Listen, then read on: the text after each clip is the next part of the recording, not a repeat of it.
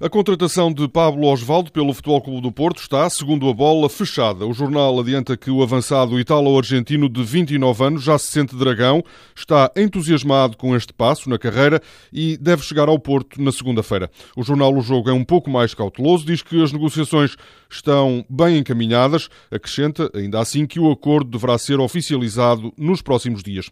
O mesmo jornal recorda alguns episódios mais polémicos do passado profissional de Pablo Osvaldo no ano passado agrediu à cabeçada o português José Fonte durante um treino no Southampton. Durante um jogo na Argentina entre o Boca Juniors e o Estudiantes, Osvaldo foi notícia por ter oferecido erva a um adversário. E em 2011, quando jogava na Roma, deu um murro em Eric Lamela por o colega de equipa não lhe ter passado a bola. Pablo Osvaldo já representou 11 clubes e foi internacional pela Itália por 14 vezes. Iker Casilhas diz que não se arrepende por nada deste mundo da sua mudança para o Futebol Clube do Porto. Em entrevista à revista Dragões, que é hoje posta à venda, o internacional espanhol diz que tomou a melhor decisão possível e que agora o mais importante é ganhar títulos. Na capa do jornal A Bola está Bilal, com a camisola do Benfica nas mãos. O jovem de 18 anos foi ontem apresentado como reforço encarnado.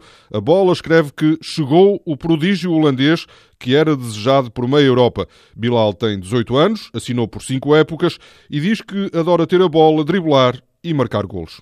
Tiveram sortes diferentes as equipas portuguesas que ontem iniciaram a participação na terceira pré-eliminatória da Liga Europa. O Vitória de Guimarães perdeu por 2-1 na Áustria com o Altac. O golo marcado fora por Tozé deixou a eliminatória em aberto. No Restelo, o Bolonenses ganhou por 2-1. Carlos Martins foi o protagonista da noite. O médio marcou por duas vezes com remates de fora da área.